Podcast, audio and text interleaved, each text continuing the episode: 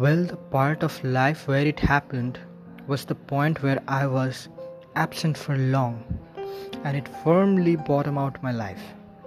Yes, I'm talking about someone, a name, which itself means heartbeat. It was a cold evening when we two cried. I cried for her, and she cried for why she now. I told her to hold on and not to wipe me off from the pages that I had written to be with her. Drags were on the floor, and one fag I was holding. Eyes were too tired to catch any clue that could bring happiness.